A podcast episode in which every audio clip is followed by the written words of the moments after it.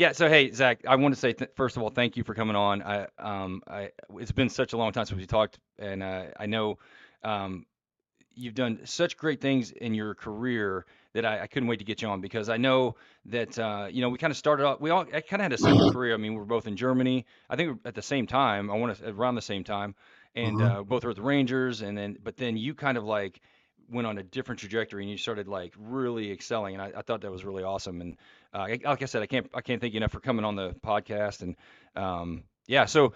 Uh, I guess what I, what I'd like to do, if I could, just start off with, um, you know, what got you interested in the military? Like, tell me about a little bit about your before that you got in the military, what prompted you to join, and we'll just kind of go from there.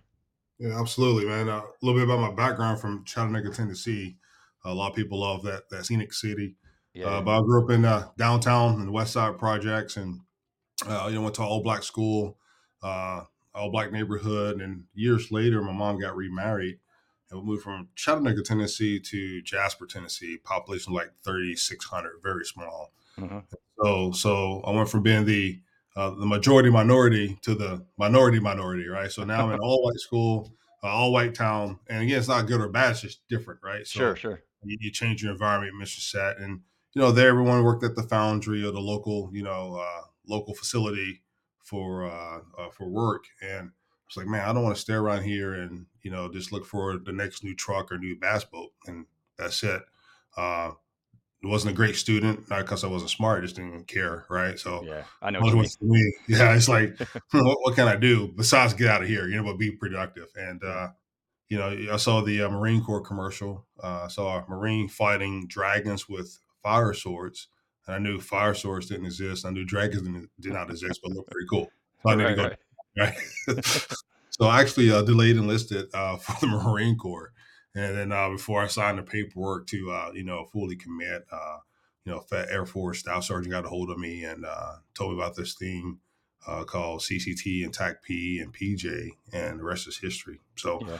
not, not by design at all. It's by default. Kind of stumbled into it for sure. So did you um when you got did you have a guarantee going into basic, or did you have to like try out when you went to basic, or how'd that work for you? Yeah. So you know, back when we joined, you had to have a, a regular AFSC because of the washout rate, or probably just the lack of understanding how it worked. So Yeah. um, my my job was F sixteen crew chief. That's my Okay. guaranteed job in Air Force. Uh, you know, so when I fill out TAC P, I can go to F sixteen crew chief. But luckily, I didn't do that. So Right, right. yeah, uh, actually, a good friend of ours, uh, Nick DePago, we're in the same uh, basic training class. Oh, no kidding. Yeah, yeah. So that? that's the longest uh, person I've known in the military. You know, day one, um, whatever flight I was in, you know, Yeah. And I was in the same class, and you know, he served with the Rangers with us as well. So yeah, small Yeah, world. yeah. Did you guys go to tech school together as well? Absolutely, yeah. Same Oh, same okay. class. Yeah, Oh, no, yeah. that's So cool. basic training, and and uh, went out to tech school, and we both went to Germany. Oh, know, really? yeah. And then uh, from Germany, I went to Bragg. I think he stayed in Germany a little bit longer than we both ended up ended up at the Ranger Battalion, the Ranger Regiment. Know, I was Yeah, at yeah. uh, he's at three seventy five, I think, and I was at 275. Yep. five. Yeah, he was at 375 with us. Yep. yeah, yeah. So you know, it's just uh, so he and I we go we go way back from from day one. Nice. So, um, uh, when you got out of tech school, you said, did you go straight to Germany from there? That was your first assignment, or did you go somewhere first uh, out of tech school? Uh, no, I went straight to Germany. So, you know, I was in the airborne program. You know, you have to compete, you know, the best Yeah, fitness yeah. guys. And, and so I was in that program. And that's back when I was a lot slimmer, uh, about, about 162, you know. Oh my gosh. Yeah, same height, you know, 6'3, 162. Uh, I was Wow. relatively fast. You know, I, I Yeah. remember uh, one of my two mile runs in tech school was like uh, 1156 or something like that, you know. That's smoking. Yeah. Yeah. Don't ask me to do that now, man. I, No, no way. yeah. Me On too. camera provided, I couldn't do it. But, uh, but uh, but you know the airborne program's like, hey, you know, you got to give up your your assignment to Germany for a potential airborne slot and potentially go to Fort Bragg. I'm like, mm, Germany airborne. I heard some good things about Germany. I'm gonna, I think I'm gonna try this Germany thing out, and I try to do airborne later. Yeah, yeah. And uh, yeah, went straight to Germany. I would say it's uh, non-military, but it's a, a perspective-wise. Being 18 years old in a foreign country, you know, coming from the demographic I was telling you about, Yeah. uh, in that small town, joined the Air Force. Now I'm in Europe and on my own, and like, wow, this is awesome. You know, got my uh, bug for traveling. You know, I'll start traveling. And then I'm at 52 countries now. but I would say that that you know sparked a lot of things and shaped my worldview on how I see things. And so I think that was the great choice. But but then follow up went to Fort Bragg, went to airborne school anyway, so it was it was the right choice. Right, right. Yeah, I think that's pretty forward thinking. That's for an 18 year old to think like, I, yeah, I could do this. I could go to North Carolina, but then, you know, to, to have that foresight to think about how Germany would be kind of like a, uh, like a life broadening kind of a, a decision. I mean, that's pretty forward thinking of you. yeah. I wish I had that master design, you know, that grand design plan. You know, I'm sitting back there, you know, with the pipe. You know, I was like, I was like, man, Germany sounds pretty cool. I never been there before. Let's go. You know? so, Uh, yeah. Okay. So how, how was that for you? How was you, you were with, um, where were you in Germany? Where, where'd you get stationed there? was in that Würzburg, so Würzburg, Germany, second Okay. ASOS at the time. Okay. Uh, it's now, in, I think, in Vilseck, but yeah, second ASOS, uh, great city. Uh, Würzburg is probably about an hour and a half, hour south of Frankfurt, just for reference point. You know, it's closed down now. I call Leighton Barracks. Uh, but man, had great, great supervisors, man. Um, you know, I, I say my life has been a, bunch of contrast, comparing contrast. Reason why I started out with the story from you know growing up in the quote unquote hood to growing up in rural America, uh, I find you know discernment comes from the details and the differences. If you look at something, you look at the differences. That's where you find your discernment. And so, just having those two environments early on, before eighteen, shaped my worldview as well. Then going to to Germany shaped my worldview as well. And then within mm-hmm. our career field, back when we came in, I would say we probably had it was one career field on paper, but it's probably about four sections. We had the armor guys who was death before dismount. Right, We right. had the the, the the infantry guys, right? We had Yeah. the airborne, and then we had the soft. Right, And right. no one cross talked, you know, within this career field. It was, you know, Yep. them against us. And Yeah, a lot of animosity that didn't need to be there for sure. Yeah, it was crazy. I look at I look at it now and it's non-existent. That's good, but I Yeah. remember those times and and uh, I remember when I told my sergeants in in, in Germany I want to go to Fort Bragg. They're like, man, those scouts know how to do casts.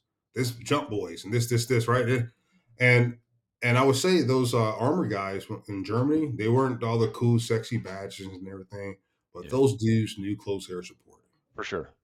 For sure. For I mean Yeah, those, those ins and outs and major combat operations and definitely. I think I was a uh, decent Ranger JTAC because of being a good, uh, you know, ROMAD if you back in the day for Right. armor and mechanized infantry. I mean, that was the foundation, right?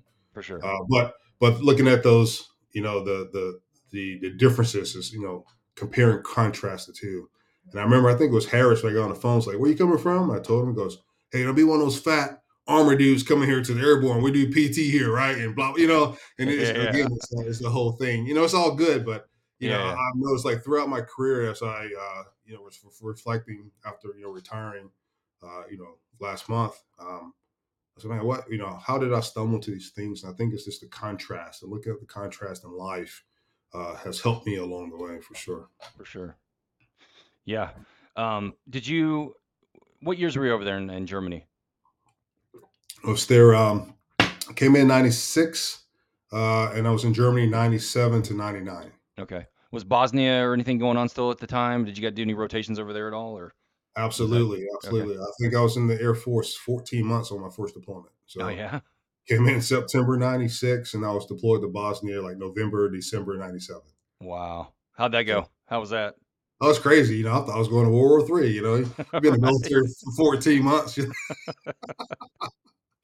And man, talk about a you know talk about a clown show. Um, I mean, Yeah. And you know you think it's the, the the big complex, and get dropped off at the door, and people take care of you. You know, and it's like, hey man, good luck with that. You CMR now, and all their equipment was big back then. As you remember, Oh my sleeping bag, you know, like this big around, you know, Yeah. like a bale of hay. Um, I had to hand carry my NVGs, my PVS fives, in a separate case. You know, Right. almost almost like it to your wrist with the handcuffs. You know, don't lose that. Right. And Right. oh my god, I think I had like I don't know six, seven bags, and they took me to the train station in Würzburg. Here's this 19 year old kid taking the train to uh, Frankfurt on public, you know, German train with all this kit to try to Oh get my to, God. to try to get over to Rhein-Main to you know the lift, and man, it was a, it was a clown show. And, and when I did get to Bosnia, there was some strikes going on, and again, you know, all, all our OIF stuff, you know, nothing, right? It's peacekeeping mission. Sure, but for sure. a 19 year old kid, man, it, it, was the world, right? And Yeah. There's something going on in the 90s since, you know, Desert Storm and, uh, you know, 93 and, uh, in uh, Somalia. But, and I get there and there's no, no transportation from Tuzla, Main to Camp Bedrock, which is where I was supposed to be stationed. Mm-hmm. No one, uh, I think I met Donnie Hayes there, you know, that's the okay. first time Donnie Hayes, who's at the Isla Maine, uh, Eagle, Main, And I was like, hey, man, I got to get to Bedrock. They're waiting for me like now, you know. So I hitched a ride with some MP units doing patrols. Like, man, get in the back of the, you know, slanted Humvee, sit in the middle, I'm like this, no seat, you know. Jeez. I get to I get to Bedrock. They drop me off at the front gate. Now I'm carrying all my stuff through the camp. Camp like, hey, where's the Air Force guys? And man, talk about clown show. Yeah. I get there. Chuck Holbrook was my NCOIC. Oh, okay. Right? So so talk about another another leadership opportunity, right? Sure. Not a not a sexy airborne guy, you know.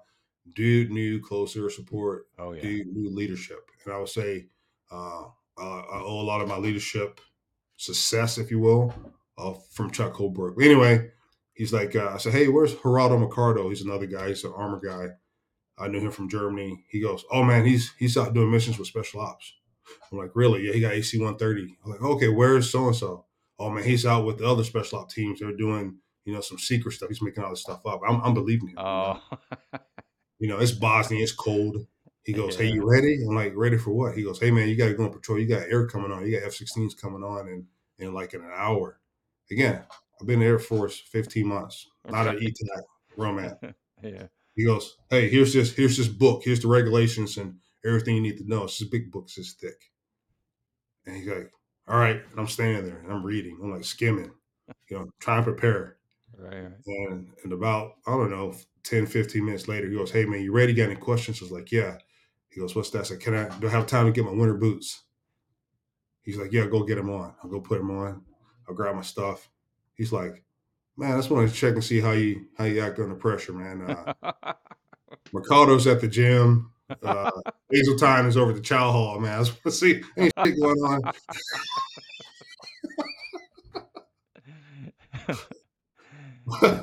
but you know, you know, it's like, hey man, that sounds about right. That sounds about right. Yeah. So, but you know, that's not too dis. That's not too different from what we have to do in OIF. You know, for sure, for sure, yeah. Exact same thing, right? Figure it out. So yeah. so yeah, from then on, uh, you know, Chuck always had a looked out for me from then on. So yeah, yeah, he's a good dude. He, that was yeah, it was a real shame what happened to him. Um, but he yeah. was yeah, he was one of the good ones, man. One of the good ones for sure. For sure, for sure. Hey, where were you at in Germany? I was at Vilseck. I was at Rose Barracks with um. Right. We went. Uh, I went to Bosnia with one quarter cav, uh, like in '95. I want to say '94, '95, something like that. But they, okay. we didn't really do anything. It was the same with you. It was like peacekeeping, and you would travel. You you know, we did more of like a um we would guard mass grave sites. You know, they were they were excavating all those bodies and stuff, and we were just kind of like pull security for them in case any Serbs came over to try to stop us from doing it. But uh, there was no, it was nothing. I mean, nothing really ever came of it. So that's what the two six uh, armor for, first first armor division. Okay. Yeah, but that's a good place for young eat. You know, Roman, all the CAS we had, right? You oh know, yeah, man. Oh my goodness. Yeah, because we, we used to go because Vilseck was right close to Grafenwehr, so we would just we'd go right over to Graf, and there'd be like tornadoes that would just come over on the regular and you know do all kinds of stuff. Yeah, Mirage. yeah, those, yeah. Those things That's a good point. Yeah, there was like so many different like uh, foreign aircraft that would you got to control over there. Yeah, it was awesome. But, and, and you know, again, dating ourselves. So the SITS, CAS integrated targeting system. Right. I forgot about that. Yeah. Right. Right. You know, like, oh man, we got this new thing in our chest. Like, dude, we've been doing that since '95. You know. I know. It was this. Yeah, you big, had like that. Know, what was it like that computer, and then you had the radio, and then you had like a there was like three or four components to that thing or something, wasn't it? Or the PSN yeah. 11, the big bulky GPS. Oh, right, right, right. With the 800 cables that thick, you know, and you connect to the to the 113, and yeah, the yeah. tablet was that thick and this big, you know, and had a big suitcase that went with it, you know. But we're right, right. We're doing data, you know. Yeah, yeah. You had to like break it out. I mean, you had to like hook all these things together. Yeah, it was it's kind of a mess. Yeah, you know, so you know, this this doing that, and you know, a lot of guys remember there's the nine line, the eleven line, and the fifteen line. Mm, that's right. That's right. I forgot about that. Yeah, it was it was three it was three lines, and then we had Wigs eighty four and European seventy nine. That's right. Europe was a different thing. I mean, like you said, it, there was so many different intricacies you had to. It wasn't just the standard stuff. Like you had to learn all the other stuff too, like the NATO and yeah, it was interesting. I had, a- I had a good time over there. I, I had a blast. yeah. I ain't, gonna- I ain't gonna talk about my off duty time, man. That was by the time I got to don't have Fort Bragg, I'm like I'm not partying anymore. I'm I'm I'm good for a lifetime. Yeah, I know what you mean. So let's talk about that. So Fort Bragg, I mean, that's like we uh, there's a, been a lot of guys on here that have gone through Bragg or had some interactions with Bragg, and it's 14th ASOS has always been traditionally like one of the you know premier units. You know, there's a lot of hard chargers there, a lot of a lot of soft guys come out of there. So yeah, tell me about that. Tell me how, about that experience uh, All right, at, that at was uh, great, man. 14th. As you know, your, your environment matters, right? Sure. And, and the 14th ASOS is a prime example. There's no way it's just coincidence that all the great leaders we had in our career field and has also become great leaders uh, within the Air Force. They so happen to be at or go through or has some association with Fort Bragg. It's not a coincidence. Right. Uh, The ver- the environment you operate within, you know, whether civilian life, you know, kids on the street, you know, no matter what color you are uh, or, or demographic you are, your environment matters. hmm And you know, the 14th ASOS is a prime example that for good or bad. You know, we had great leaders like when I was there, it was uh, uh, Mark Villela, you know, and then Roger Cross and Marty Klukas. I'm like, dude, if you can't if you can't thrive with those type of leaders, man, I, I don't I don't know what to what to tell you. You yeah, know, yeah, yeah, we had you know, Drew Ford and you know all, all right. those guys, man. And then your peer group, you know, uh, you know, you, you try to be the best man, but for sure you don't want to be the last man, right? Oh, And for sure. and, and you know, and and and I hate this term because it's overused, but iron sharpens iron. But you know, man, you know, guys were the hustle. I had my first set of roommates were um, DT and Jeff Mariano, Okay. and so we call it we call it NATO, even though Mexico is not part of NATO. But we had a an Italian, a Mexican, and a black guy living together, you know. Right, And right. then yeah, I moved over from that, and then um, Ivan Ruiz and Keith Griefer were, my roommates, you know, and you know, Ivan Ruiz went over to become a pararescue and uh, PJ and, you know, earned the, the Air Force Cross, you know, Service Cross recipient, you know, all these great things. Yeah, And yeah. yeah, you know, back we're in shape. And, and I was like, hey, man, if you eat three times a day, you got to work out three times a day. You know, so we go do VPT at 14th, the Imperial 14th ASOS. hmm And when uh, for lunch, we do a run, swim, run. So we run a mile, swim a mile, run a mile. And then the three of us doing calisthenics at nighttime, you know, Nice. man, talking about being in some great shape. Don't ask me to do that now, You know, those are the good old days for sure. yeah. But man, but 14 was great. Um, again, compare and contrast, right? Uh, you know, I was thinking about it, this just came up recently. I said just retired. and I was trying to reflect on my career, you know, lessons learned. You know, you want to bring something and you know through experience, and you know, we're talking about the 15 line, the 11 line, and the nine line, and European versus American. You know, compare and contrast. That's where you know learn some of the TTPs from, and then going from armor to Fort Bragg. You know, compare and contrast. Right, the the discernment is in the the differences in the details. And I tell you, man, the 14th was awesome. Uh, had a great crew, crew of guys. Um, but yeah, man, a lot of my schools was there, you know. So now I've been in for two plus years, almost three years. But I'm behind my peer group, you know. I'm A1C now. Uh, these guys been there for three years jumping. I'm a five jump chump. But hey, man, I got some some ground to make up. So uh, in 24 months, in less than 24 months, um, to include a rotation to Kuwait, I got 64, 65 jumps. Nice.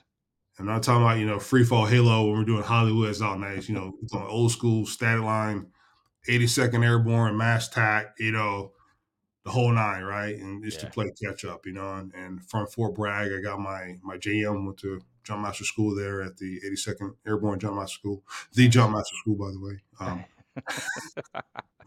uh, went to uh, Air Assault, um, Pathfinder, you know, and met a, a great friend of mine. Uh, man, that's, that's my, you know, my, my brother from another mother, Abe Martins, you know. yeah, yeah. He's, he's another guy. Went to a lot of things where he was the best man at my wedding. Oh, no He kidding. I didn't know that. Yeah. Uh, went Yeah, to he was a good dude. JTIQC together. Oh, Um, cool. Uh, you know, went out to Nellis, We went to do the Nellis course, went to Air Assault School. uh, we both said, man, you know, I don't, I don't know about this TACP thing, man. It's nothing going on, you know. He's like, man, let's let's try it for a Ranger TACP. Okay, so we did that together. Nice. We also said, hey, let's try it for Special Missions Unit on the other side of Fort Bragg. You know, the, Yeah. the one that Chuck Norris used to work for. You know, right. Right. and uh, so Abe made all the calls, and we did the first interview and PT test. They went to the second interview and PT test and assessment. We went to the third assessment. We went to the fourth assessment together. okay. He and I got our orders for the long walk, and so uh, we went to the commander's like, "Hey, uh, we're going to go to do the long walk in October, and we're going to cross train to the army." And we just had one asked one th- thing for the army, like, "Hey, can you put in writing? You know, if we don't make it through the training."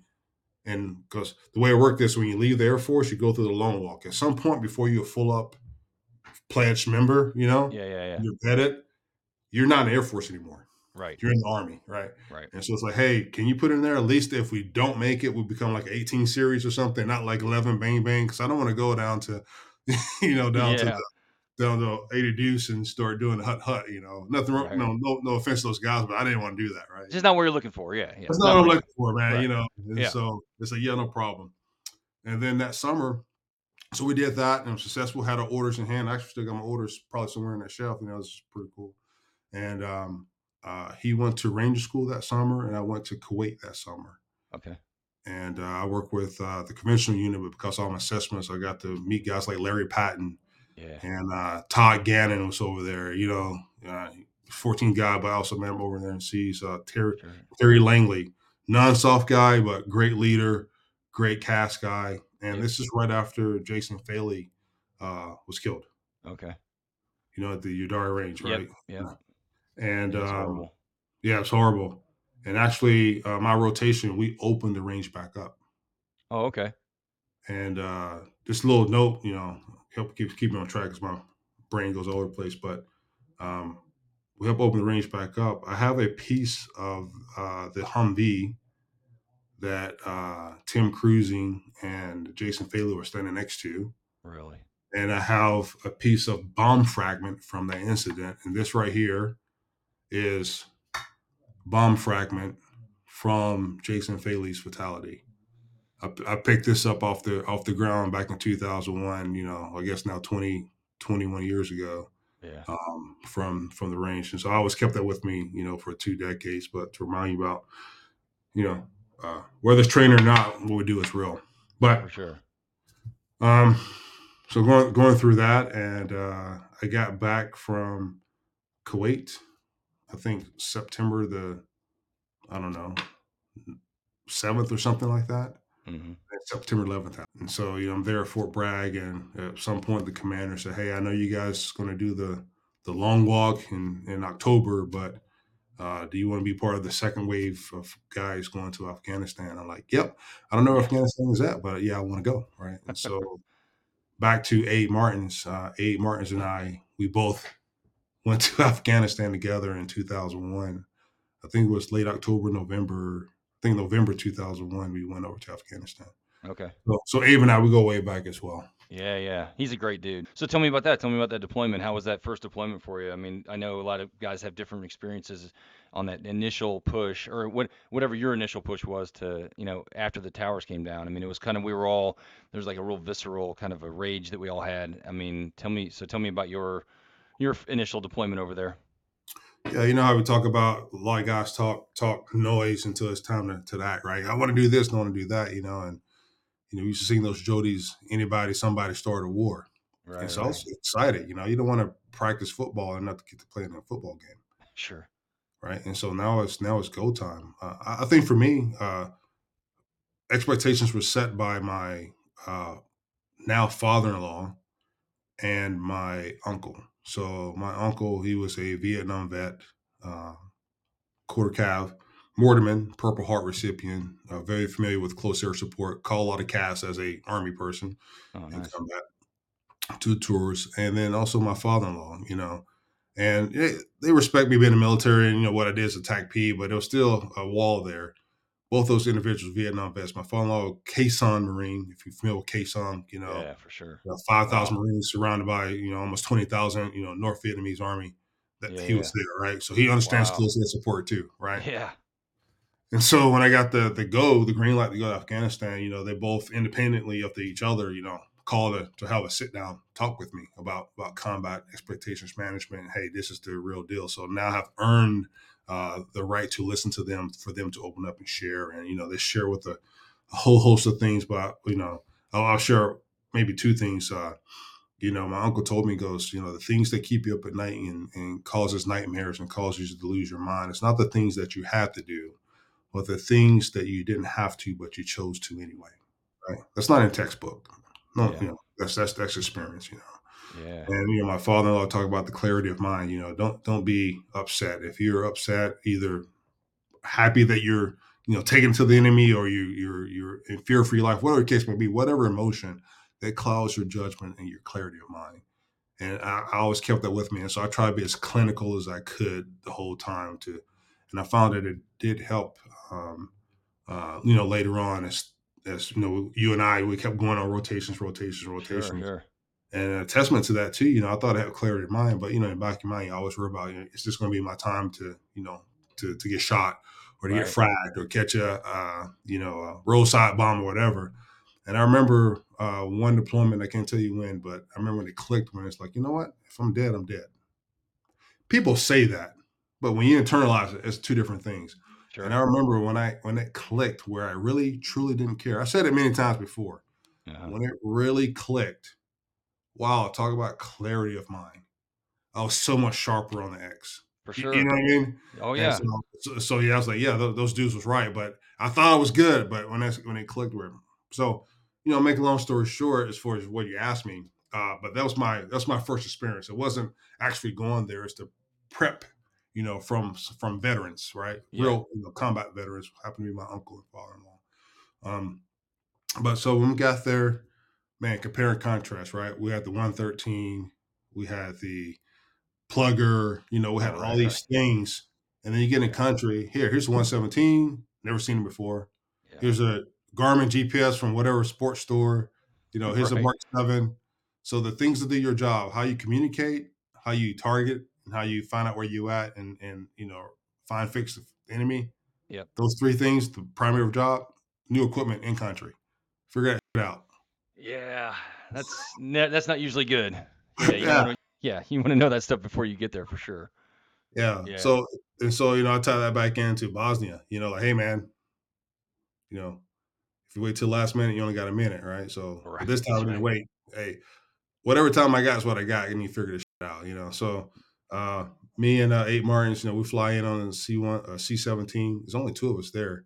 Uh, C seventeen land. Uh, some forklift takes some cargo off, uh, and they drive off in the darkness. He and I get out with all our bags. C seventeen button up taxis and fly away.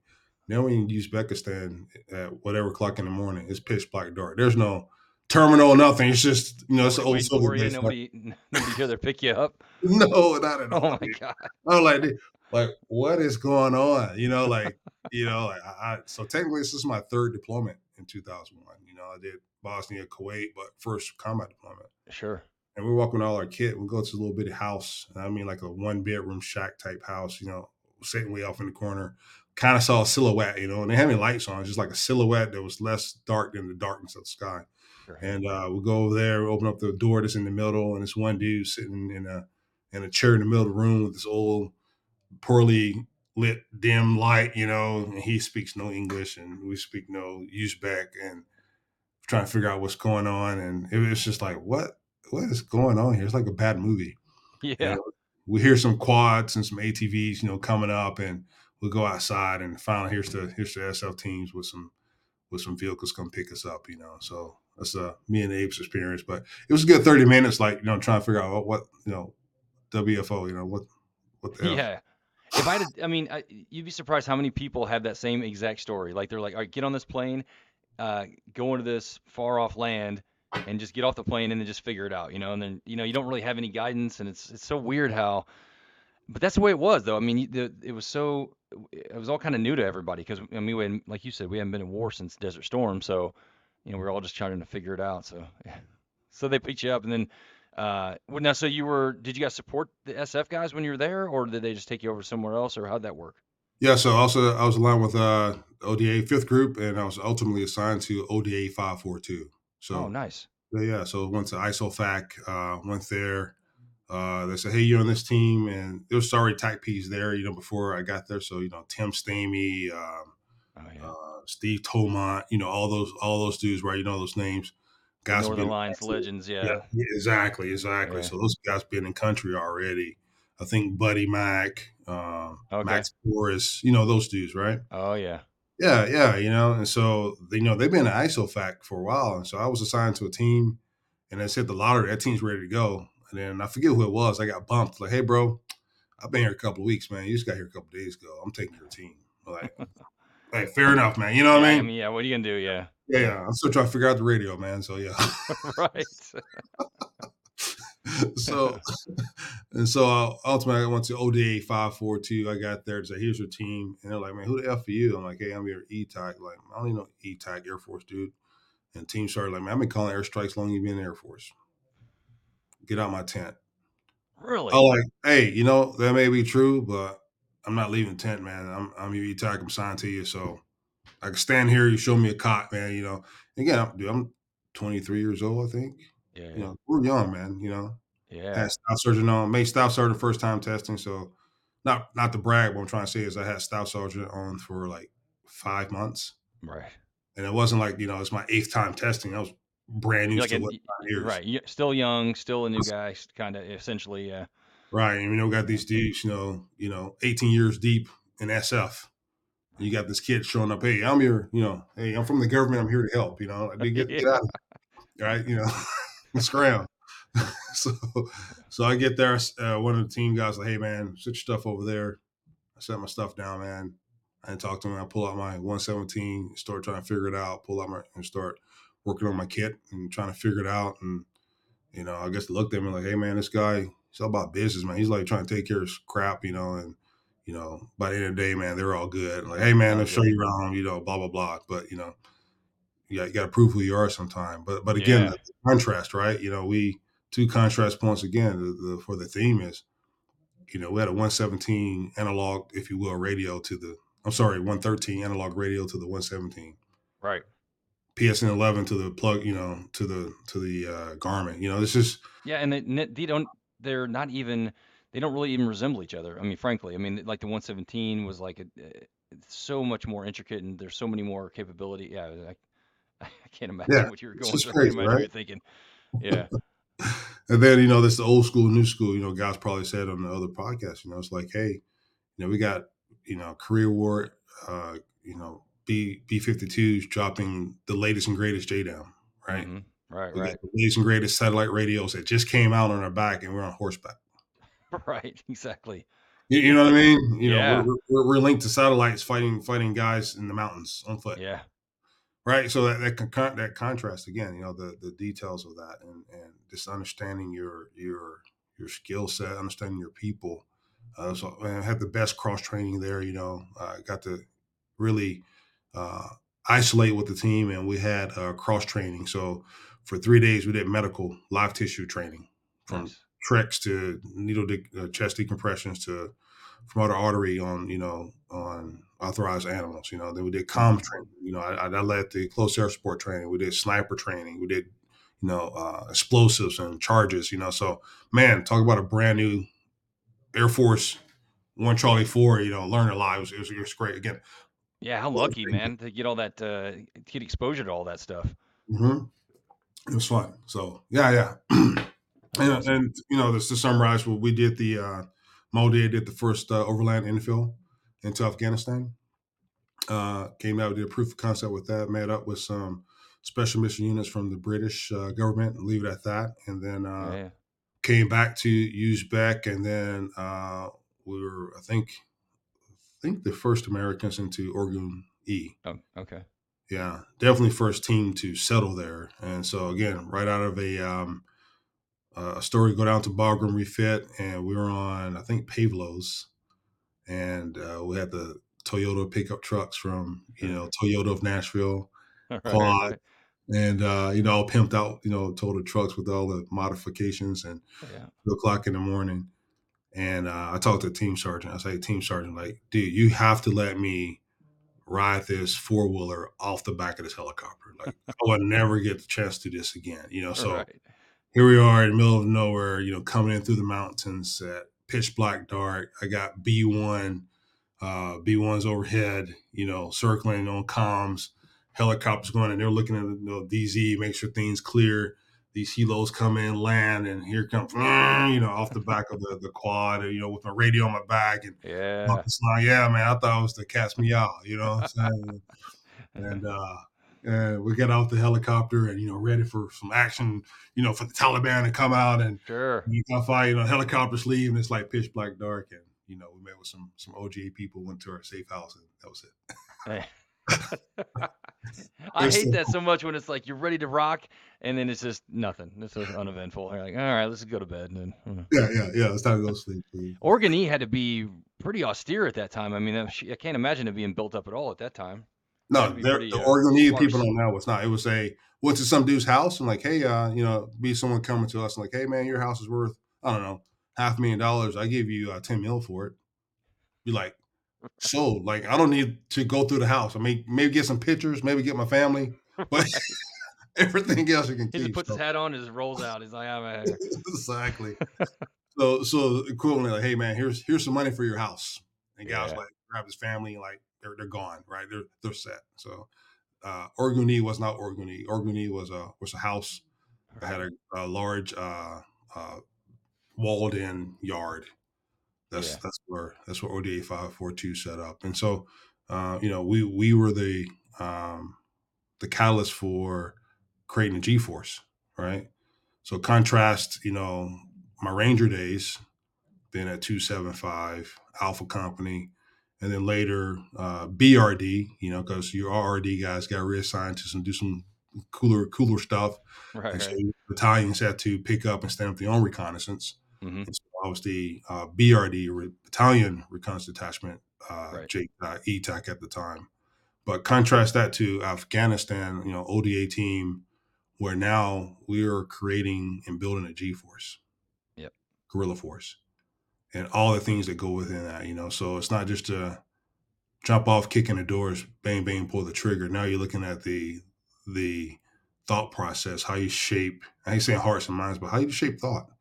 How do you manage a force to do something? How, how do you procure that? right and, and and i think that later on helped me as a leader as well you know looking at how that process works and you know how you do those things that takes time there's no instant gratification or a um, guaranteed outcome of success Sure. Yeah, you don't know what you're getting. I mean, you could. Who knows who these guys are? They're even volunteering or they're they're they're recruiting. I mean, yeah, it's a Yeah. crapshoot.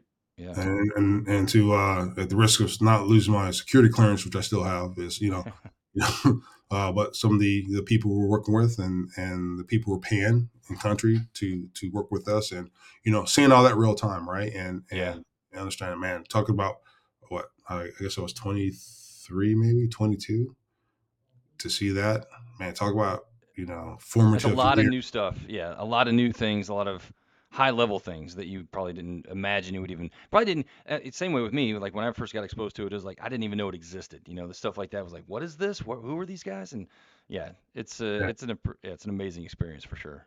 absolutely Yeah. And a lot of people, you know, I don't say a lot of people, uh, but some people don't know that, you know, Anaconda was not originally called Anaconda. It was Task Force Hammer and Anvil. Okay. And it was supposed to happen in uh, January, not March. Uh, okay. Yeah. So we had three ODAs, one in Orguni, one in Khost, and one in, uh, Gardez. Okay. And those ODA's jobs, one of them, mine or Orguni, was to build, establish the guerrilla force, set the conditions, take those guerrilla force to help shape, and then the other soft elements that came along with the conventional elements, uh, they were to uh, do what they did. Okay. And Task Force Hammer and Anvil was us setting conditions in around the you, you know the the valley and where everything took place.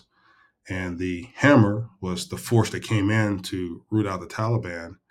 my ODA in the Naka Valley was the Anvil.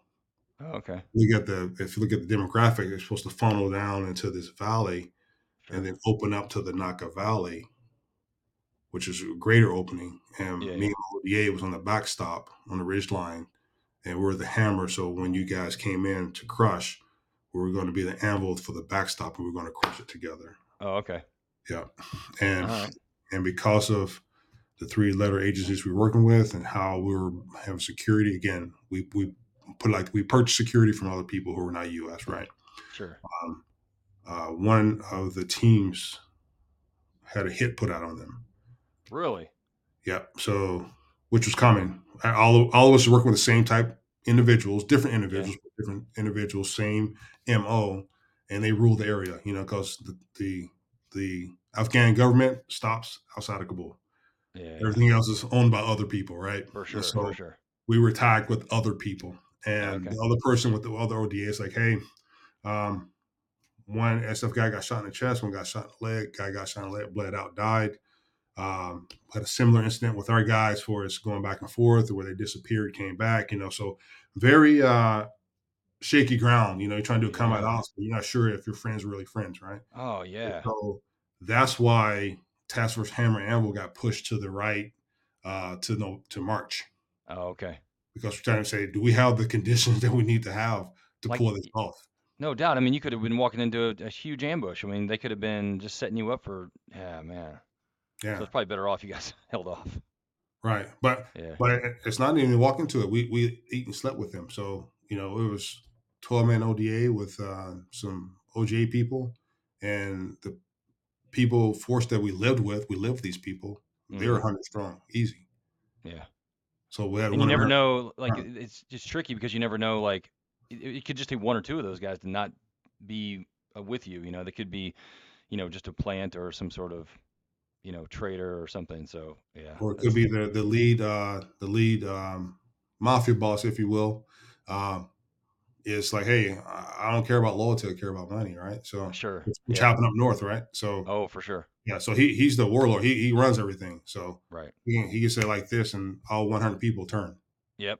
Yeah. right so uh long long or short uh that that uh warlord who authorized the hit you know we played along but he disappeared later on right after okay. after Anaconda, right? But those were the conditions. The point is, those are the conditions we operate in. You know, Sure. was not a fob. You know, uh, um, it wasn't just on the X to come back. You know, we were living with the G force, right? And Yeah, understanding yeah. that that cycle, that mental picture of, you know, who's your friend, who's your foe, and then Oh man, it had to what time of be. You guys had. To, did you guys? So just a quick, just for my own edification, did you guys have like your own internal security? Like, did you guys? Were you guys like, okay, you half of us will be up at all times, or we'll at least be pulling guard duty or something, or like that'd be nerve wracking to to not know, you know, if you could trust the guys that are with you, especially in that, like, especially that early in the war, you know, like it Right. seemed who knows who's who at that point, you know. So then it had to be like a We all stayed in the same room. St- We all stayed in the same room, and we had a, one American up all at all times. You know, I was gonna monitoring say, radio. yeah. radio's always up and you know uh, actually one night you know after the other oda they got ambushed you know very similar thing happened the warlord and his- all his men they left just disappeared Wow. And then things happen. so Yeah, you know, there's a uh, disagreement on our on our side uh, a week or two later and uh, I'm sleeping and wanted to get the guys like Zach, get up, man, get up. I'm like, what's up? What's up, man? We need aircraft right now. So I'm gonna the horn, you know. As I'm requesting CAS, I'm asking why, you know, Right. execute first, ask why later. Yeah. Uh, and oh, by the way, you know, there was no 1972 and talk to the ASOC, right? There was no ASOC. There was no. I've requested uh, close air support uh, assets like probably five, six different ways. You know, yeah. whatever British or U.S. thing was flying overhead, or whatever through the B team, through the SF. Through I mean, it was the Wild Wild West. There was Sure. very limited infra- infrastructure, if anything. But anyway, like what's going on? It's like, hey man, the warlord who slept in the same compound with us. When I say compound, it's not a very, it's a house Sure. with the wall in, so it's not a big place. He's Right. gone out of his his room, and the sixty Yeah. dudes that stay here the whole time, and in and around the area, they're gone. It's two Oh o'clock. Oh my god. Oh man. Right. Yeah. So the whole team's up, man. We're on the rooftop, you know. Uh, make a long story shorter, had B ones overhead, did some show force, you know, at Mach whatever. Yeah. And uh, you know, Sonic Boom rattled the town a couple of times, you know. So hey man, you and actually we had agreement, you know, I'll talk to teams like, hey man, like how far are we going? And the team and the and the OGA guys like, hey man, we're not gonna be strung up and all this other bullshit. Like, you know, we're gonna go out blaze of glory. So like, all right. So I talked to the aircraft. I said, hey man, all of us here on agreements, when it comes to it, you will drop inside the compound. like everything you got. So we get to the point where we're hand to hand, level this place. I mean, Yeah. and it's that real, you know. So at 20, what, 22 years old, like, dude, like, all right, man, this is this is how we roll. So uh, yeah, and it's funny too. Uh, um, I forget the guy's name, man. He happened to his team happened to come through at the same time, so we had two JTACs, and our team Oh, starts yeah. like, all right, we want one JTAC on this part of the uh the the roof. We want one JTAC on this part of the roof. We're like, dude, it's not a 240, man. It's not a, right. it's not a secondary fire position. We were Yeah. better for working together, right? Yeah, yeah. I got to know what he's doing so I don't do the same thing or step on him or what. yeah, we compliment each other. No, no, like, damn, he's our team sergeant. Like, damn, bro, I know you're old school team sergeant, man, but Let us you don't know close air department. It's not Yeah, a it's not a Mark 19, man, where you need to, to spread us out. Right. yeah, sectors of fire and stuff. yeah. But um, uh, man, So whatever sort of- happened, like what was the deal? Why'd they bug out like that? Like what were they Uh, doing?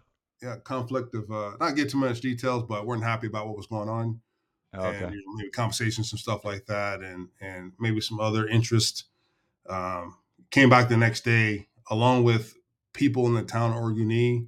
They knew the Americans was within this building right outside of town. Had a line of I don't know seventy five people, and they're there to bring us whatever they thought they shouldn't have had. You know, so I ran B ones at Mach whatever Sonic, you know, boom at two o'clock in the morning. I mean, I know they're coming, and it's still Yeah. you, you feel like, whoa, man, you Oh, know. yeah. So, you know, they woke up in the night, wow, hey man, this this rifle that I had, I probably shouldn't have this, or Yeah. whatever this mortar. Oh, I got three grenades, you know. So guys were like, it's like uh, you know, coming to uh You scared you the know, contraband out of them. yeah, like coming to church, man, and, and, you know, like, hey, I want to repent.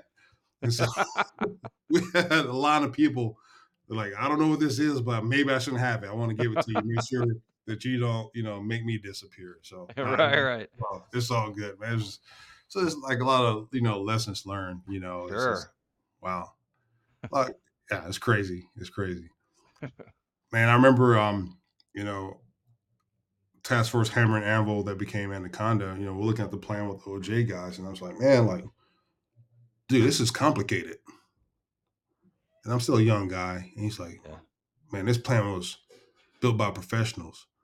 I was like, yeah, so was the Titanic, but Noah's art was pretty simple and, and it worked.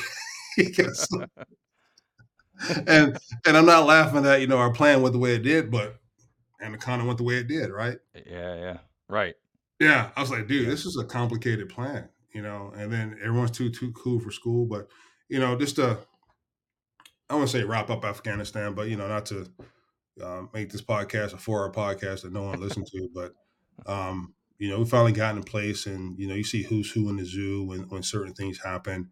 Um, we moved into another position, and you know, watching watching our guys do work on the ridge line, you know, uh, from from the day to the night to the middle of the night to the next morning, you know, and I'm on the Yeah. I have front row tickets, man. I didn't drop anything during Anaconda because obviously the plan didn't work and they didn't funnel through to my valley. But man, I'm Mhm. watching, you know, B 52s dropping what I call Tic Tacs.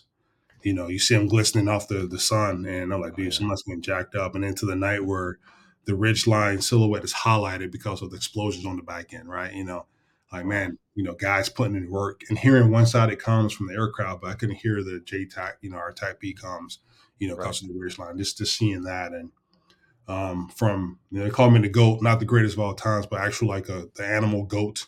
sure. Um, so we're doing our special reconnaissance and, you know, we're climbing these mountaintops. Base camp is like 8,800, 8,500. We're climbing to 10 2, 10 8, to, you know, freezing our ass off. yeah. And so two SF guys and me will go up and get compromised. What you got to do? Calm down, find another peak. Well, yeah, yeah. The next peak is not the same two SF guys, two freshmen. hey, you're Oh yeah, yeah. but hey, who's going again, right? So you know, after the third or fourth summer, like, dude, man, you're you're a goat. like, good thing I'm in shape, you know. But uh, and I, That's I will lot. Yeah. you, somebody I was just talking to somebody else about that. Like the life of JTAC is like you you don't have the luxury of sitting out a mission. You know, like they can rotate in and out, but you you're the only guy there that has that kind of that power, that that uh, capability. So yeah, you got to go. and you know, the Yeah. Rangers was jealous. You know, you do platoon, platoon plus hit, Yeah. And so you know, you got guys who are missing out. You know, every third or fourth mission they get to go on, but you know, we get to go on every mission. And, you know, guys are jealous. Like, Damn, man, you get to go on everything. Like, yeah, Yeah. it's good, good and bad. I, I, I, Yeah. I was, I, I would say this. You know, uh, talk about discernment. So, uh, one of the people who found out who was in Iraq later, uh, I was tasked to do SR and say, hey, he's going to be at this location within your valley. Uh, once the things line up, you clear it to call airstrike. And so for three days, we did pattern our life. You know, so I'm at 10,600 feet, looking at this, see the kids uh, watching or playing playing games. About about 12, 15 kids. You see the women, probably about four or five of them, you know, doing their washing, the daily chores, all that. You know, for about three or four days. And finally, the vehicles that they said was going to come with, with the number of fighting age men, um, well, the all everything matched. Like this is the dude, right? So Yeah. I got aircraft overhead, and they're looking at the target, and it's like, hey man, I asked the ground commander. I said, dude, like this is what's going on. He goes, Zach, it's your call. And the reason why I stopped to tell the story, I thought about my my uncle, right? Mm. So it's not the things you have to do, the things that you had the opportunity not to. Sure. And so I was asking, hey, you know, you know, is this guy worth the lives of those other people? And I can't definitely say yes. Right. So this guy go, I didn't drop, um, even though the aircraft was gunning, hey, let's go, let's go. Oh, of course they the- were. Yeah. Yeah, I called the mission off, I didn't drop, you know. So some people may say, Oh man, you're you're weak, whatever. Hmm, don't think so. But uh, you know, this guy I, I don't think so. No, I mean that's that's your job as a JTAC to, to make that discernment, to make to to limit limit collateral damage. I mean, we can't just go out there and just wholesale kill, you know, civilian, you know, have civilian casualties like that. I think you made it. Uh, that's a perfectly fine decision for sure. Yeah, I Right. mean, Right. You know how it is in the beginning of the war, man. It's the first war we had since forever. So guys trying to get their bona fides, right? You know, sure, sure. Um, and uh, you know, Which even speaks more more highly of you to make that decision because you weren't like, well, this could be my time to get my, you know, I may never get a chance to drop again, yeah, and you didn't take it, and you you made the right decision. I mean, that's that's commendable, man. I think. I appreciate that, man. Yeah, but yeah, man, I could talk on forever that first uh, Afghan uh, uh, deployment, man. A lot of lessons learned, but yeah, again, it's the compare and contrast, man. You know how how things work, and you know, uh, you know, we had our dark soft and light soft, you know, black black ops and white ops, right? And we're not sure. talking. We're trying to call airstrikes on each other. You know, later we Right. did a debrief. That's like, hey, man, uh, this is one team trying to call airstrike. Like, hey, we got this blocking position. These guys with beards and machine guns, and you know, somebody trying to call airstrike. It was, it was our ODA, right? You know, no one's talking. Yeah, So, yeah, No yeah. one caught it, so likely we didn't. Uh, we didn't get dropped on. Yeah, that was a very that that was a touchy subject or situation in the very beginning because there was like like you said the com wasn't there and there were just people everywhere just doing everything and it was kind of a little loose, but yeah. We're lucky we didn't suffer some more fratricide than we did for sure. Absolutely, Yeah. absolutely. So that's really awesome that you got to go to an ODA out of the 82nd, not not just another, you know, not just with an 82nd unit. Not that that would have been a bad thing, but like it's pretty cool that you got to, you know, that they needed that many. Because we talked about this before too. Like the there's so many ODAs out there that didn't have ETACs at the time, and like it was TACPs really got a great opportunity to kind of fill those empty positions. I thought that was really awesome. Yeah, luck and timing, man. Uh, again, going contrast, go from armor, you know, infantry, mechanized infantry, first ASOS, uh, first infantry division, second ASOS to, you know, airborne to now soft, you know, ODA invasion 2001, and then get back. You know, I turned down my lone walk orders to special mission unit in Fort Bragg, and then Right. said, "Hey, do you want to go over here to the to the uh, SF teams here at Bragg?" But you remember you tried out for Ranger TACP, and you can go there too. Like, let me try something different. So then I PCS'd uh, in 2002 after getting back from uh, uh, Afghanistan invasion, and uh, PCS to Fort Lewis to Okay. two uh, Second Ranger Yep. Battalion. And so, and then in 2003, you know, Iraq happens, and I was fortunate enough to evade Iraq with Alpha Company Second Ranger Battalion. You know, Okay. And Wow. I'll, I'll save that. I'll save that story for another podcast, man. Because yeah, we'll, we'll be talking for another another hour and a half on that one. Okay. All right. Is it a long one? Is that why you don't want to? It's long, man. It's, you know, a lot of lessons learned. I just want to do it, sir. If we if we have time, another time, do it. You know, do it Sure. justice about the lessons learned versus just glossing over it. But you know, Okay. um, yeah, you know, going in with two seven five, and uh, we thought we had Saddam in one location before we had ground forces, you know, deep in, and was able to, you know, call airstrikes with some A-10s and on Special Republican Guard, and you know, go into the city, and you know, we're gonna do a highlight for doing a highlight teaser trailer for next time, but All you know, right. Right. Hey, remember we're all together at a certain location, and we're going to jump into Saddam International until we find out that you know three of the ten C-17s were going to be shot down before green light. Like, hmm, I want a mustard stain, but not that bad, right? You Yeah. know, Right. Right. It's like who's gonna get who's gonna get shot down? Yeah. Is it that Yeah. important? Right. And so you know, and then you know, we all went there to Saddam International, and then we started running our ops out of there. So, uh, uh, but yeah, we we saved that story for another time. Okay. All right. so then, uh, so you were two seven five. So what if you since we're skipping over two seven five? How I mean, do you have anything else you want to talk about as far as like when you went to the Rangers, uh, um, that experience there? Like, what how did that shape you on to go to other things? You know, like your Everything from from a tactician to a leader. Uh, you know, I was there from 02 to 08, 07, 08 at Okay. 275. So, you know, invaded Iraq 2003. The next year, I went back to Afghanistan. Uh, uh, I was with Pat Tillman when he was killed, you know, Arizona Oh, okay. right player. He was Alpha Company. Uh, Wow. so uh, we did, I served with him for almost two years before he was killed No in. April. In April, yeah. Um, I was seeing a picture he and I uh, doing the invasion of Iraq Yeah. that in 2003. Uh, but I was with him that morning, you know, when things happened. You know, it was on the on the border of uh, Pak and Afghan, and you know, some things going down. Again, I'll say that those stories for the Ranger days because a lot of them. But uh, I was joking with him, say, "Hey, man, it should have been an ETAC. You can fly back on a helicopter and get ready for the next mission, not to drive back." You know, and uh, so I was with, uh, I think it was second platoon. We flew back to refit, and I think first platoon had to drive back, and uh, it's one private lane, man. And he was like, "Man, Chief Zach, I mean Sergeant Zach, I'm going to quit the army." I said, "Why's that? It sucks."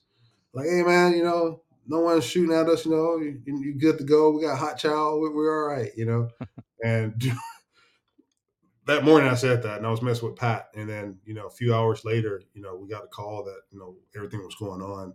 I flew back out uh, to the site. Everything was over when I got there. Um, Yeah.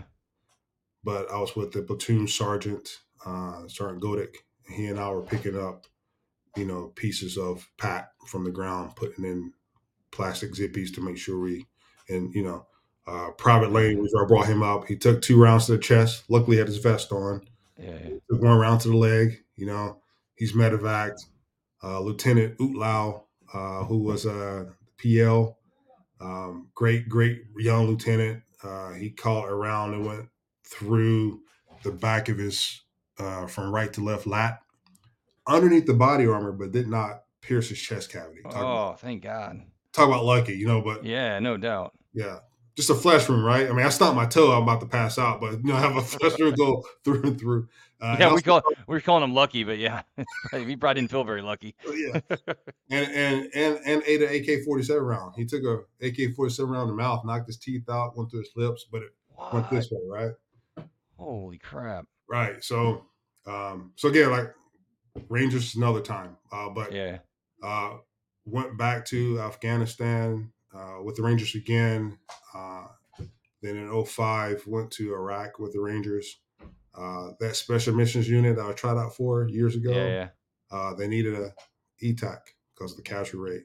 And so I became the eighth guy on the eight man uh, D boy team Okay. In Mosul. Talk about phenomenal.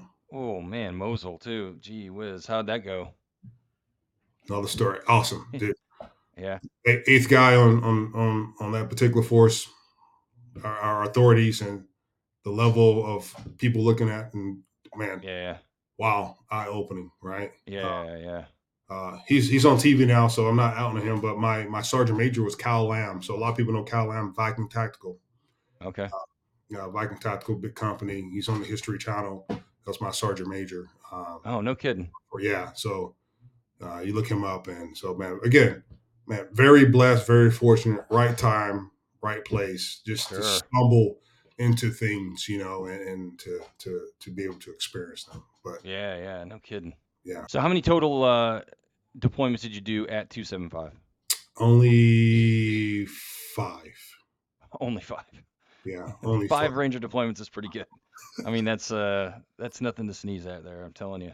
Now, you know, we got a guys, you know, 9, 10, 11, 12, 13. For sure. Yeah. No. Of course. Yeah. There's these guys would have a ton more, but just just knowing what I know about a deployment, I mean, it, they're challenging enough. So yeah. I mean, it's And during the time we were doing them, you know, not that any part of the war, but, you know, everything's no, no, no.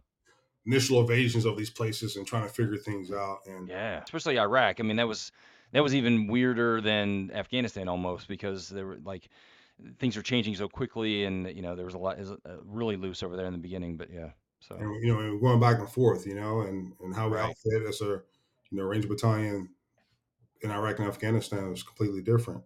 yeah. And the reason why I got cut short, you know, Air Force calls say, "Hey, man, um, you need to go to Korea." I'm like, "Why would I want to leave one of the premier TACP units Right. go do ASOC duty in Korea and be away from my family? Oh, by the way, but Yeah. Yeah. that's, that's what cut it short. So in 07, I PCS and I went to uh, Osan, Korea, uh, working for SROKA, uh, Second Republic Korean Army. And because of this SOF background, that's why they assigned me there, not the Troka, which most guys go to, you know, up north. Sure. Because SROKA was supposed to be the counter SOF team. So they, Okay. they thought the North Koreans going to have their SOF come in and it's going to be more of a SOF, you know, insurgent fight. Yeah. so Yeah. of my Ranger background, you know, with the type of mission, so I, I went there to help shape their their policy, and it's actually pretty good. You know, they have some things in place, and just on experience that we have, like, hey, this won't work the way you think it will. Probably implement these things, and so Yeah. uh, Yeah. there's foundational, and uh, me being able to become a leader and provide that that again that contrast, you know, conventional forces and what they think how how things are, and you know the combat. It was had guys in combat, but a different combat role. You know, we're doing 60, 70 missions in 120 days. You know, you know, direct action combat missions. A lot of experience for us. So we know we bring we brought that back to the conventional units. That, that was good. So um, Yeah, that's a good choice. I mean, that it was a no-brainer really to put you over there. right. Um, then you did a year over there. yeah, a year over there. Yeah. And I did admit uh, I did a little bit of time at uh, Fifth ASOS as a flight leader for a few months. Then went to Korea. Okay. Yep. And then so I went go to Korea. I went to Heidelberg, Germany. Again, again, first two years in Germany. Now I'm married. You know, so I'm like, man, I had a blast the first two years. To the point, decade later, like, man, should I go back to Germany? You know what I mean? So, but Yeah. uh, that's awesome the first time was. But no, uh, I'll leave that story there.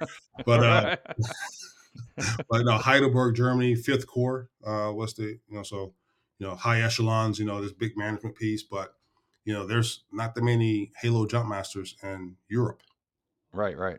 and you know when you start building partnership capacity for Europe and also some of African countries. Uh, to jump out of a U.S. aircraft, you need a U.S. jump master. Yeah. And so a lot of their SOF teams, you know, they need to do military free fall. There's only two U.S. free fall jump masters in country. It was me and a, a PJ. And so uh, we get called to the to the uh, P Fourth ASOG, as you will, you know, uh, USAFE or uh, U.S. Army Europe call up, hey, can you go to Romania for a week and do free fall operations? Like, hmm, I think I can. Can you go to Israel? Can you go? I mean, yeah. Oh Can, can you go to these? That's can you go to these places? Like, uh, I think I could sacrifice for for a nation. yeah, I think so. so I ended up with uh, I think eight foreign wings. Uh, I think uh, I got the Canadian and Israelis from the Rangers, but I got Romanian, German, Italy, Portuguese, some others uh, when I was in Europe. Uh, but yeah, it's, it's a good time, man. Clone airstrikes and again providing that SOF perspective we had to now Fifth Corps major combat operations. Again, that compare and contrast, right?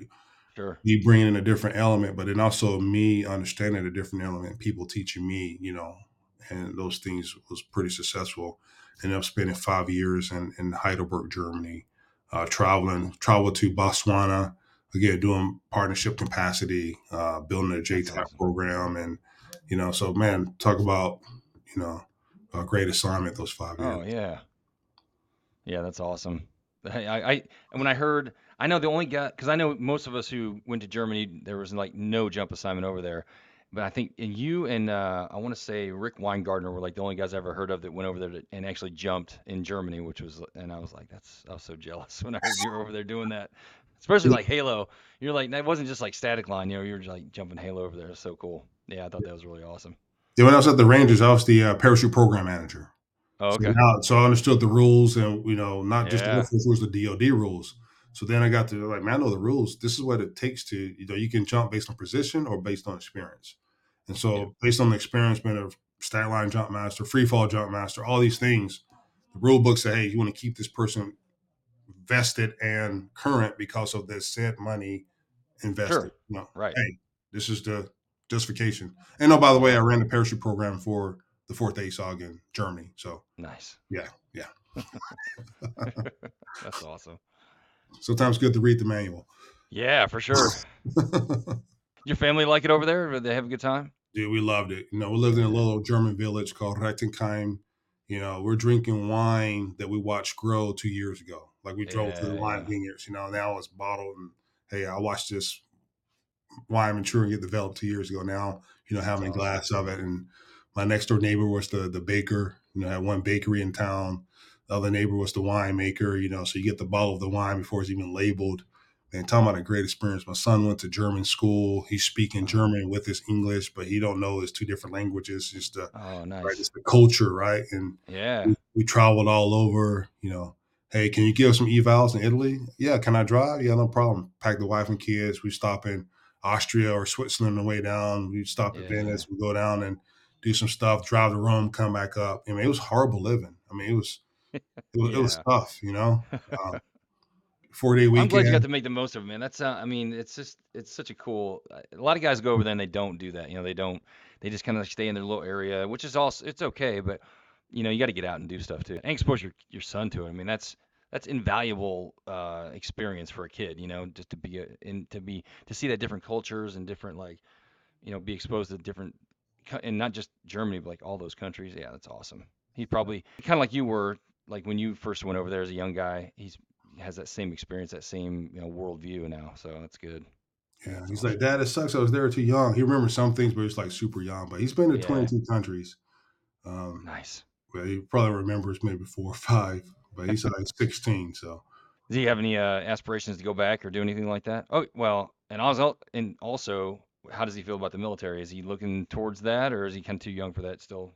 Yeah, so we do want to go back. Um, you know, just to rehash some stuff. want to go back to Fort Lewis as well. He was born, you know, he was born there at uh at Madigan, and so Okay, you know, you know, show him where he's from and some roots. Uh, but yeah, definitely go back to Europe because again, we love to travel. sure. Um, he's in junior RTC right now. Uh he wants to join the military. Um, uh, when I was command chief of a base, uh, he was pilot training. He goes, "I think I'm gonna be a pilot or a TACP." I said, "If you're gonna join the military, be a be a pilot." Just Yeah, and there's nothing yeah, wrong with TACP. I don't want him to do the things that we did. sure. I know my son. He's not going to join the Air Force and do whatever. He's going to like, hey, how can I get into action? How can I contribute? And Right, so it's not a slam on the military. I don't want my son to take the risk that we took. for sure. We we done it I already. yeah, yeah, Yeah. So I need you to go take this college money, go go use your brain so you don't have surgeries and back back like we do and knee issues and go use your brain and and go do something else, right? So yeah. Plus, if you're going to be the Air Force, frankly, you know, we all know that pilots are the the focal point of the of the Air Force. So that's it's a it's a good it's a good career path to go through for sure if you're going Right. to join the Air Force for sure. Right. So um, so you're in Germany for five years, and then what happened after that? Where'd you guys go after that? So horrible, man. Uh, guys were calling me out, calling me up and say, Hey man, who do you know? I said, I don't know anyone, man. I'm just just lucky. So I went from Heidelberg to Honolulu. So Nice. so we we moved to Hawaii. Um, quick story, I was uh E7 with the assignment to Hawaii. Line number for E8 is coming out. They say, hey, dude, if you don't make E8, that's bad because you didn't make rank, but you go to Hawaii. If you do make E8, which is good, we're going to Kingshire Hawaii assignment because it's an E7 assignment you're going to. Yeah. Yeah. And uh, luckily, guys like uh, Mike Bender and uh, Mac Nugent's like, hey, uh, we still want them regardless. They say, "Hey man, you're gonna be a senior senior master sergeant running the flight." I'm like, I really don't care, man. I never chase rank. It's all about experience. I'll be I'll be flight chief of the Air Force. you know? right. So I got to Hawaii as a master with a line number, uh, pinned on senior master sergeant, uh, running a flight as a senior master sergeant because we had uh, senior Nugent. I think it was senior at the time. Senior Nugent is the op soup, and we had Chief Yep. Bender as the squadron soup. Okay. And then Bender went up to be the the uh, career field manager, and then we all shifted to the right. So now I'm op soup, Nice. and then um, Nugent made chief, and then became the career field manager. And then I fleet up. So I got to Hawaii as an E seven. I left uh, Hawaii as an E nine. Nice. Yeah. Right on. Did you? So did you move up to? that? you were the squadron soup at the when you actually ended up leaving, or Yeah, I did flight chief, twenty fifth? op soup, and then squadron superintendent, all at the Okay. 25th ASOS. And Nice. again, jumping Halo, um, you know, Yeah. calling air strikes, heart heart living. Um, Right. I get a, and then for Hawaii was there for there for five years again. Wow. Really? Yeah, you know, Nice. three year assignment kept you know extending. You know, Sure. so, sure. Yeah, why not?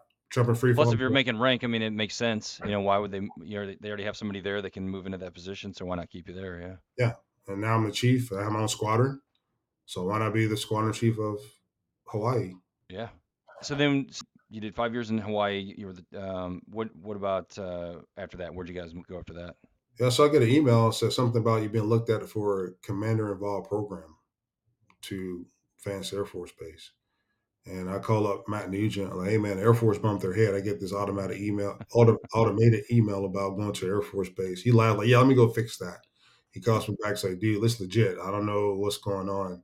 I get this call from this 06 F-15 Charlie pilot. He goes, hey, I'm uh, Colonel, uh, full board Colonel, so and so, so and so, uh, commander of the 71st Operations Group. Uh, your name's on the list for Commanders Involved program. You're one of four people I'm interviewing to fill a position. I say, oh, appreciate it, sir. You can go from four to three because I don't want it. He's like, what do you mean? I say, hey, man, I'm, he goes, let me tell you about the organization. So, pilot training base, right? Um, 600 lieutenants, uh, teach them how to fly airplanes. And that's the operations group. We have 200 something aircraft, blah, blah, blah, blah, blah, blah. So, hey, it sounds very important, sir, but that's not, I'm jumping Halo in Hawaii right. with my TACPs. Yeah. And uh, he goes, that's what I'm talking about. Is we need that candor, you know, we need operating experience. So I'm not telling you this for you to hire me, you know. All right. You know, so hey, you know, I'm a chief, right? I'm not gonna bitch and complain. Uh, if you want me, we do great things together. But Robert Zackery wants you not hire me so we can do great things separately. He's like, all right, I got some interviews. I get back with you. And about a week and a half later, man, I get an email again, automated. Congratulations, you've been assigned to Vance Air Force Base. I was like, you gotta be kidding me. Dude, this sounds like Lindsay when he got interviewed to be a command chief. I mean, he did the same thing. He like he was like, I'm not interested. I don't want to do it. And I'm telling you, it's the caliber of guys like you and Kenny that are that these people want. I mean, they don't they don't want these cookie cutter like, you know, knuckleheads. They want these hard charging uh, leaders, you know, these these combat hardened uh, you know, frankly badasses that, you know, they want it they want that that uh, that difference in their squadron. They don't, or their group or their wing or whatever. They don't want some, you know, I don't know, some reg- they they want to change. They want guys like you to come in there and shake it up and give them that TACP combat veteran, you know, kind of uh, mentality. Uh, yeah, I mean, it's like you, there's nothing you got you got there's nothing you could have done probably to turn this guy off. He was the more you tried to get out of it, he wanted you even more after that. I'm sure. Yeah, I, I think so. And you know, he's Yeah. like, "Hey, man, I'm a F-15 Charlie guy. You know, he's air to air, so I can't Yeah. spell bomb. You know, right? and- Yeah. yeah." And he's like, "Hey, you know, 15 Charlie guys, we don't deal with enlisted or any. You know, I fly, man. That's what I do. You know, you're like, hey, man, I need somebody to give it to me straight. You know, it's not afraid to talk to a 06, you know, the whole nine yards. So I was like, hey, you know, um, I guess uh, California's not that bad. It's like, no, no, no, no, no. That's Vandenberg in California. It's like, where's where's Vance? He's like, uh, Oklahoma. Oh, okay. Well, I, I guess Oklahoma City's not that bad. No, no, no, no. We're in a place called Enid. You know, it's on the Kansas Oklahoma border. Like it kept getting worse. You know, so yeah. uh, you know, I got there three months early, set up things for the family, flew the family in around January. So the family left Hawaii probably 80 something degrees. When they when we landed in uh, Oklahoma, it's probably like seven degrees on the ground. You know, Oh my wife's looking at me like, you just spoiled her for ten years, and now you're like, now yeah, we're in Oklahoma. yeah, yeah, I'm about to get a trit you know. but uh, back to again, you know, comparing contrast, man. Um, there's a lot of good people in the Air Force that needs leadership, right? sure. Those airmen, whatever career field they're in, they're just like us when we are young. We just happen to be Yeah. TACP, but we need guidance and all that. And so um, it was refreshing to to just us be us, right? Yeah. And they're like, "Oh man, you you're so great, the greatest leader." Like, no, I got a, a whole career field of people just like me, right? Yeah. But it's the culture that we grew up in, right? And so it's sure. refreshing to those guys. And from there, uh, I did two years, and then I was selected to be the command chief for Laughlin Air Force Base in Texas.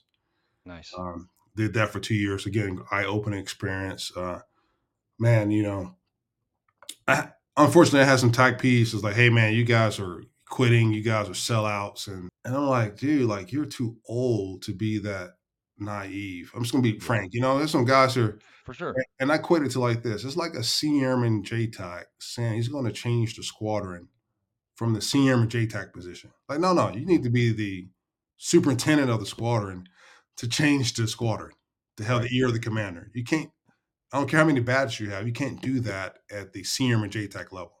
Sure. And so our career field complained for so many years about how the Air Force this and the Air Force is that. The way you change that is to have senior listed leaders from our career field to have the ear of the 06s, the, the two stars, the three stars, the four stars. So when that four star general, that two star general makes a decision about budgeting, planning, resources, priorities, not our Jerk 206 radio, myopic, big picture, how we Sure. turn TACP to weapon system, all those things that Matt Nugent and Bender and guys was doing. You know, these um, uh, wing and numbered Air Force commanders who's going to make decisions in the Pentagon one day, who had TACPs as their right hand person, who they personally selected, giving them perspective. That's how you change the Air Force. So when it's like, hey, we need to do this, I remember Chief Lindsay or Mark Villela or Robert Zackery or uh, um, name all the command chiefs, Eddie Morales, right? Right. Right. and this is perspective. Oh, these guys were TACPs. This is what they bring to the table. That's how and why TACPs start to evolve as well. Working in and up through uh, the career field manager, but all our TACPs spreading goodness, where these two, three, four uh, star generals are making decisions, but they had TACPs as a reference point and as a mentor. You Sure. know, yeah. Yep.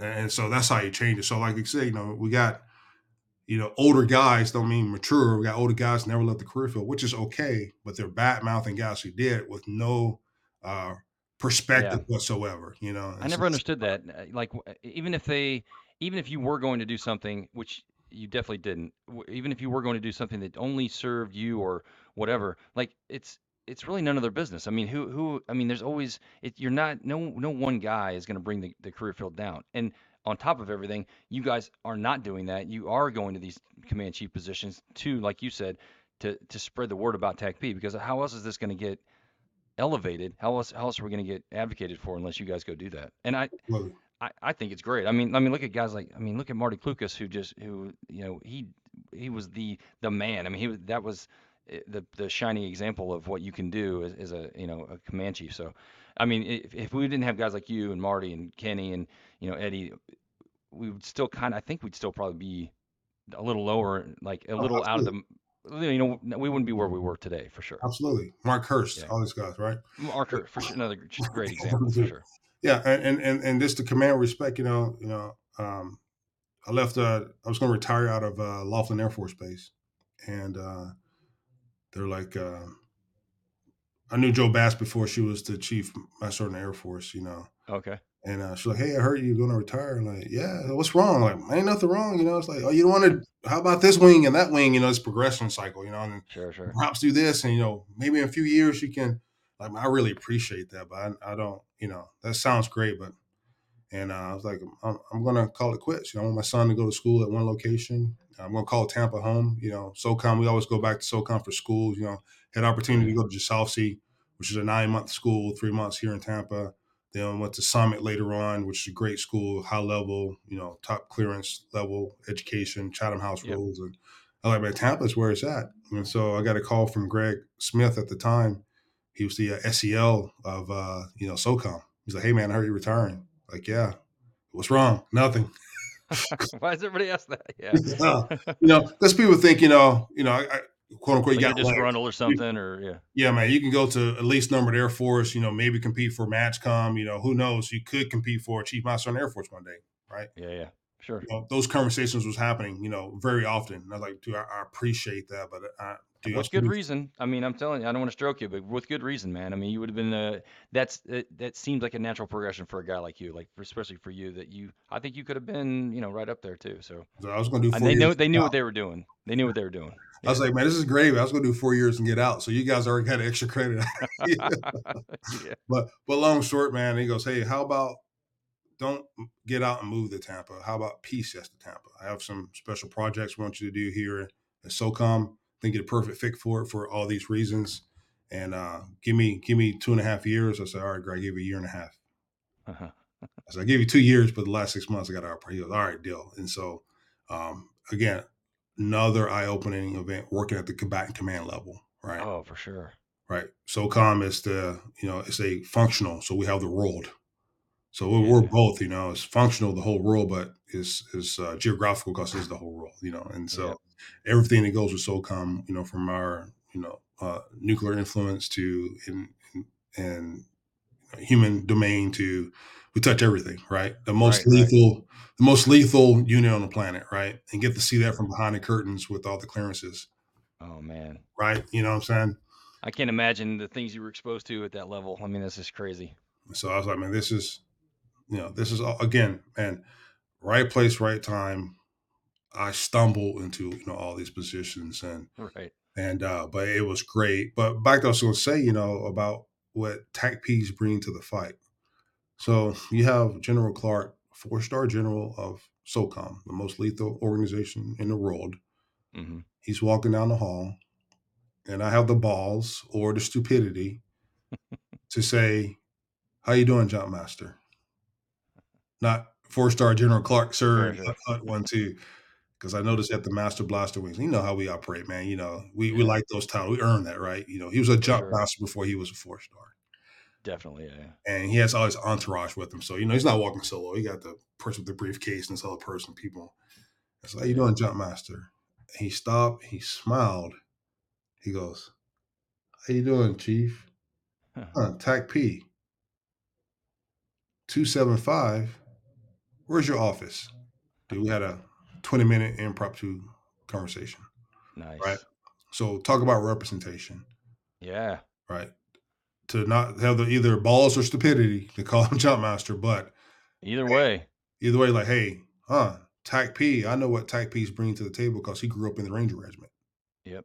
as a young officer. Right. Right. So that that TACP, what we represent as career field, meant something. But then he saw that we did that as TACPs uh, at the Ranger Battalion.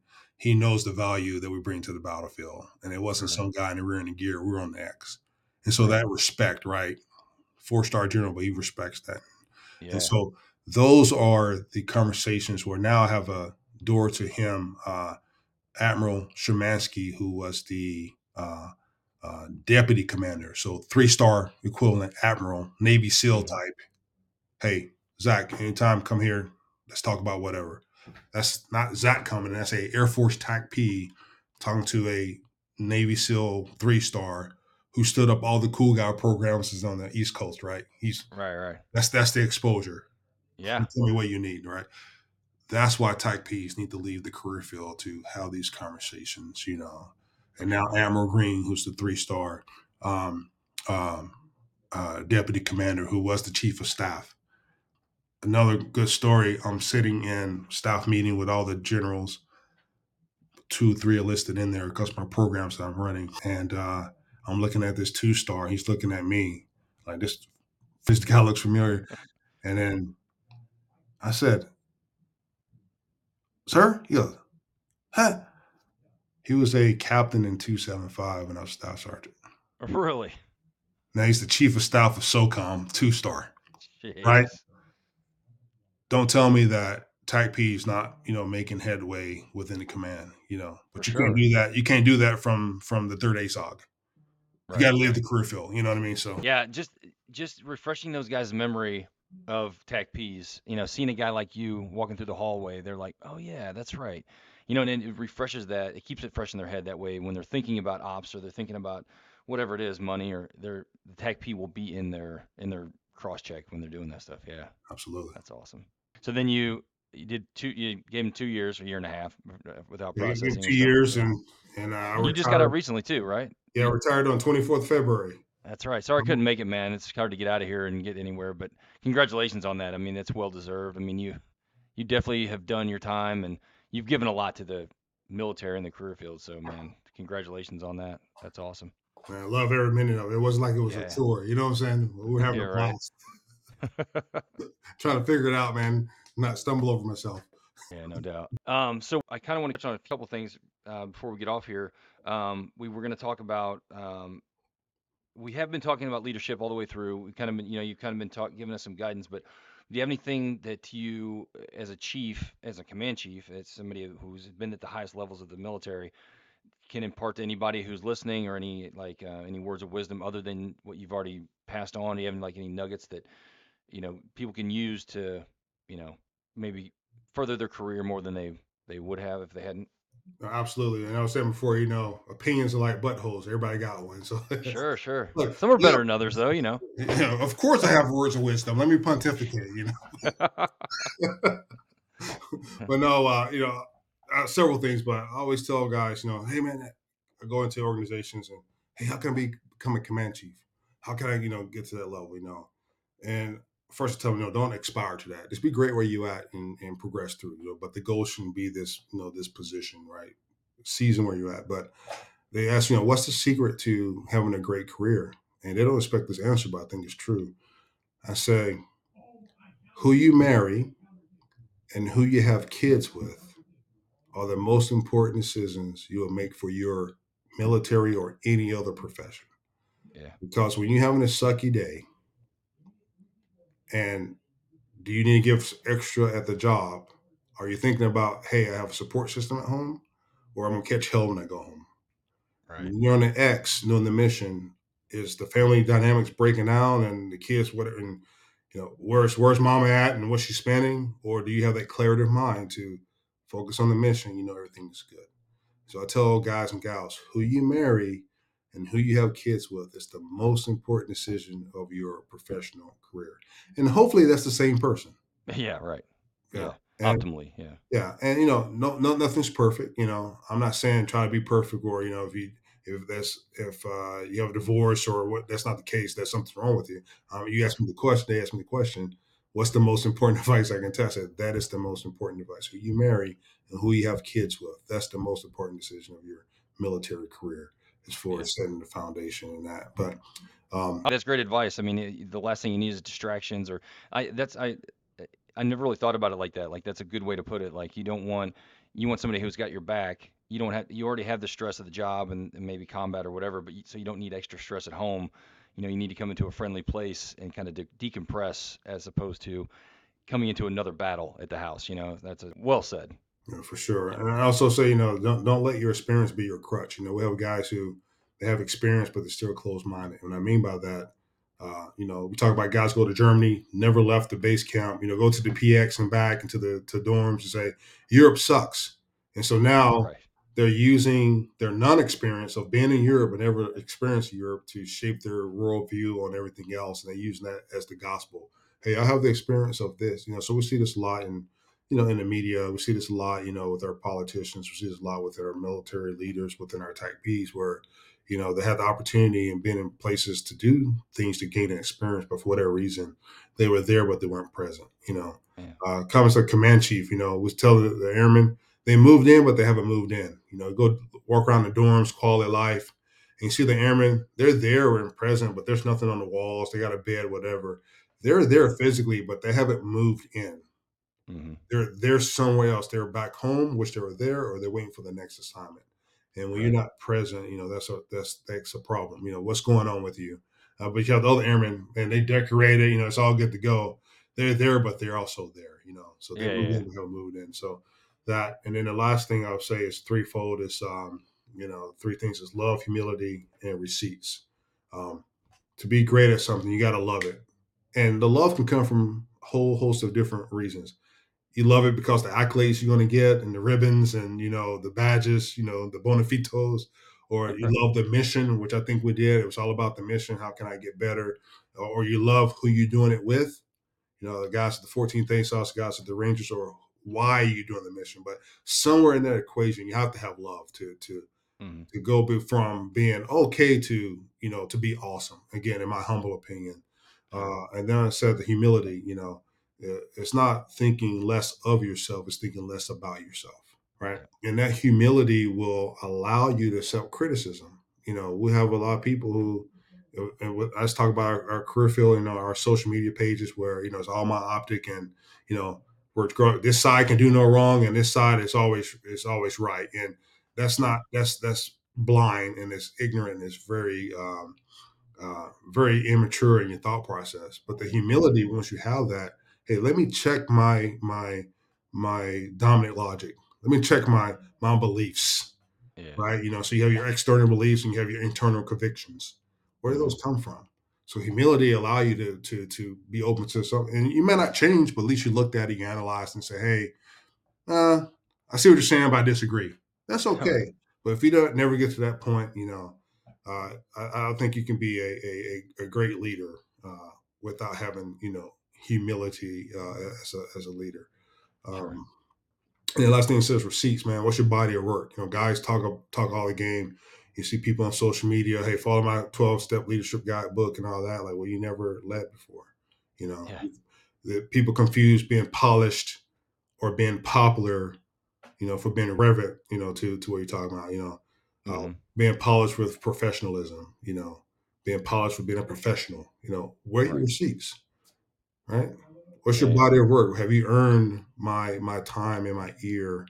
You know, so your body of work. What's your experience? You know, academics too, training versus education. Yeah, Yeah, you know, uh, we got a lot of badges. But what's your thought process? Because Halo School and Ranger School and Pathfinder School is cool, but when you at the level where you're making critical decisions, it's not your training that's going to get you through, it's your education. How do you have critical thought and think through these things? So, for advice, as we go through the cool guy schools and we start tackling these hard positions at the combatant command level, at the command chief level, it's not about the bona fides in your chest. What's your thought process and how do you compartmentalize, analyze, and come to new conclusions based on the data that you receive?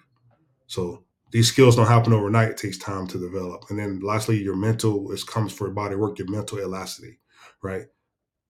How can you stretch? You're myopic. I mean, you're gonna stay there and you get the same conclusions, but how can you stretch mentally to to look at things? So I am going on about about leadership, you know, because you know we talk about what's next is is you know I have a, a leadership company. I hate using that word leadership company because everyone has a leadership company, uh, Sure. but but focus on strategic thinking and operational problem solving right? Okay. We're going to organi- organizational design, organizational development, you know, ethics, you know, all these things. But how do we think strategically and how do we problem solve for the operation? And Okay. so we have business and frameworks and, you know, based on my undergrad as a uh, international relations, um, all the military schools with JSOC, JSOW, Summit, those things, high level, uh, Chatham House rules, and then my master's studies uh, with strategic leadership.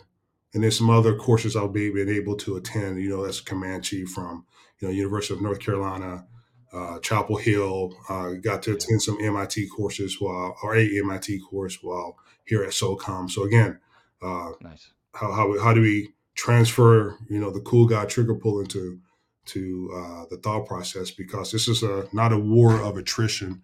This is a war of cognition. Russia and China, war of cognition. Yeah. And I believe our country can't be defeated without pulling the trigger uh, if our population is not educated and cognitive of what's going on. So, uh, sure. yeah. So, yeah.